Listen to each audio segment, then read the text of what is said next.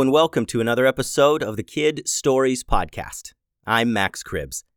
Today's episode is sponsored by. Oh, hang on. Yeah, wait a minute here. Yeah, my notes uh, actually say here that I'm not Max Cribbs. I'm. Let's see, where is it? Phil Bechtel. Okay, yeah, that sounds better. Let me let me try that again.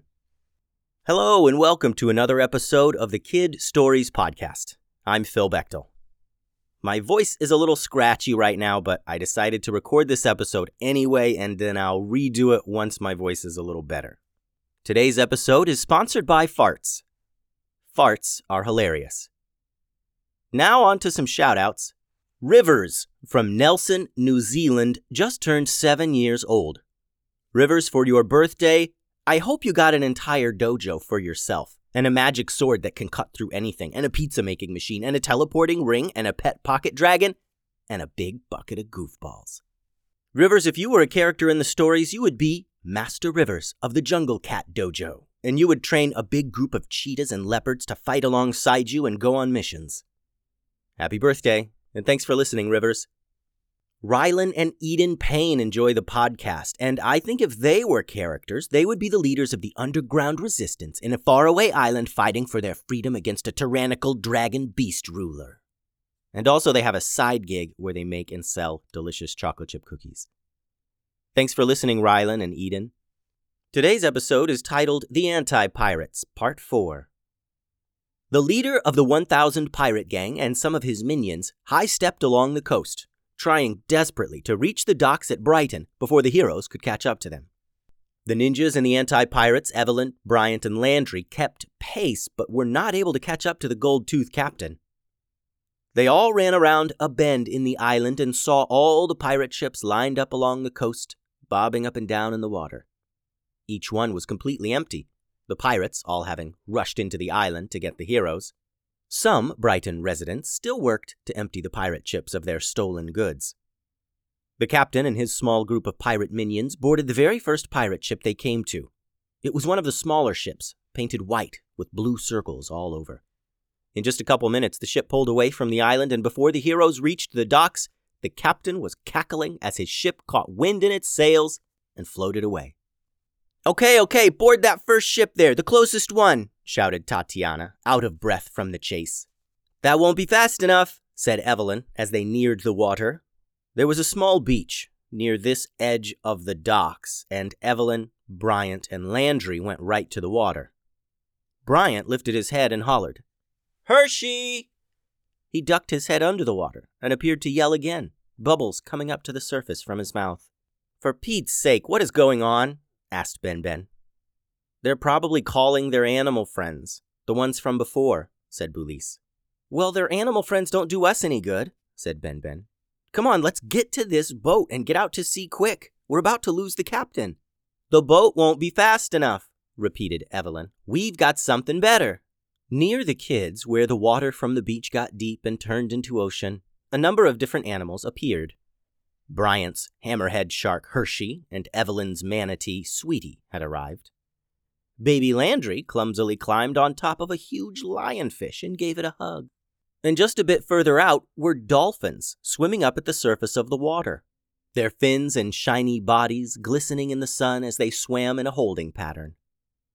Those are for you, said Evelyn. Hurry up and get on. They're faster than the boat, and Captain is getting away. The ninjas then remembered being saved by the sea creatures, how they cut through the water at high speeds and took direction from Evelyn, who had some strange animal talking ability. I swear after this mission is over, I am staying in the valley, declared Tatiana as she stomped into the water toward the dolphins. No more journeys out over the ocean, no more pirate stuff, just punching out trolls in a cave. Nice and easy. The ninjas were not completely unfamiliar with missions in the ocean, it wasn't but a year or so ago they took to the deep sea and fought alongside some mermaids. But they certainly preferred land. The ninjas trudged through the water and climbed aboard their dolphins. In spite of how slick the creatures were, the ninjas easily held on tight, and in a matter of seconds they were ready to go. Bryant and Evelyn burst forth on their sidekicks, jetting out in pursuit of the last remaining pirates. Landry hung back and rode next to Boulise, his new best friend. The ninjas didn't need to steer or balance that much. The dolphins seemed to do all the work. And they were shooting through the water at top speed, going way faster than they thought dolphins could swim. The pirate ship ahead of them got closer and closer, bigger and bigger until it was right in front of them. One of the pirates on board swiveled a cannon and pointed it at the approaching heroes. The ninjas leaned on their dolphins to turn out of the way. Up ahead of them, Bryant blasted ice from his hand, and the entire opening of the cannon clogged up with a big ball of ice. A second later, the entire cannon exploded, leaving a smoking, charred hole near the top of the ship. The hero's animals all swam them right up near the boat on either side. All at once, the sea creatures shot up out of the water, up, up, and over the pirate ship. As each hero flew over the deck of the ship, they jumped off the animals carrying them and landed on the deck. A clash of swords rang out as the captain and his men descended upon the heroes in a flurry.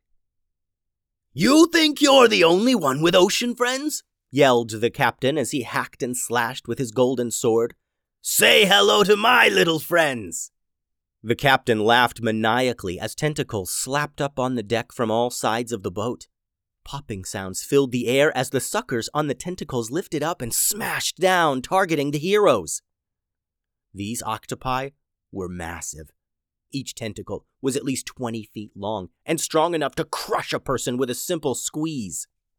Now surrounded on all sides and outnumbered, the ninjas and anti pirates defended themselves from attacks coming from all over. And then the octopi that the captain controlled lifted completely up onto the deck, their sharp beaks snapping and their tentacles whipping about. The three dark blue octopus sent the heroes running for cover. Near the head of the ship, up at the steering wheel, one of the octopi reached out and grabbed baby Landry. The tentacle was so big that you could only really see his little baby legs and arms flailing about. Landry! screamed Boulise, rushing forth to rescue the little baby. Before she could reach him, though, Landry's little hands grabbed the tentacle and the octopi went stiff. Bright white bolts of electricity poured from Landry's hands and crackled all over the sea creature. The lightning snapped and hissed, and the eyes of the octopus were shocked wide open. Landry ended his lightning defense, and the octopus dropped to the deck and slunk back into the ocean with a splash. As the tentacle holding Landry went limp, he fell into the arms of Boulise with a giggle. Boulise looked out and saw two other huge octopus and a gang of pirates still fighting the heroes. The ninjas and Evelyn and Bryant were mostly just dashing and dodging out of the way. The attacks of the octopi were too much, and they didn't have the precious seconds they needed to fight back. Bryant summoned as much freezing power as he could muster and showered an octopus in an icy wind. The freezing air and ice covered the octopus tentacles, making them too heavy to lift. The heavy, ice covered tentacles dropped to the wooden deck of the ship with so many thuds. The octopus body lurched to the side of the boat, and it made its escape by sliding overboard and back into the ocean. The remaining octopus was easily the largest one. It stood behind the captain, swatting in rhythm with the captain's golden sword. The heroes couldn't get any strikes to land with all the flurry of tentacle and blades. Two pirate goons tackled Tatiana, and an octopus tentacle held her down. Another tentacle wrapped up Boulise, and she dropped her swords. Nice try, sea rats, growled the captain, but the 1000 will sail again. We own this ocean. Evelyn and Stella looked to each other and nodded, hoping they had the same idea. Before the tentacles wrapped them up as well, they both teleported behind the captain and tackled him. At the same time, a manatee, a hammerhead shark, a lionfish, and four dolphins shot up from the ocean, smashed into the octopus, knocking it overboard.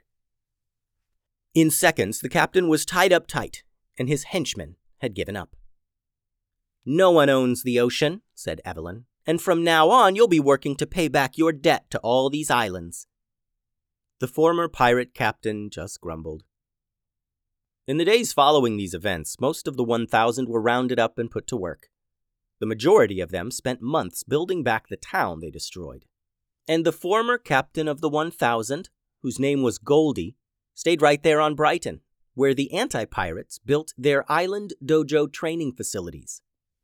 In the months following this incident, Goldie turned himself around a bit.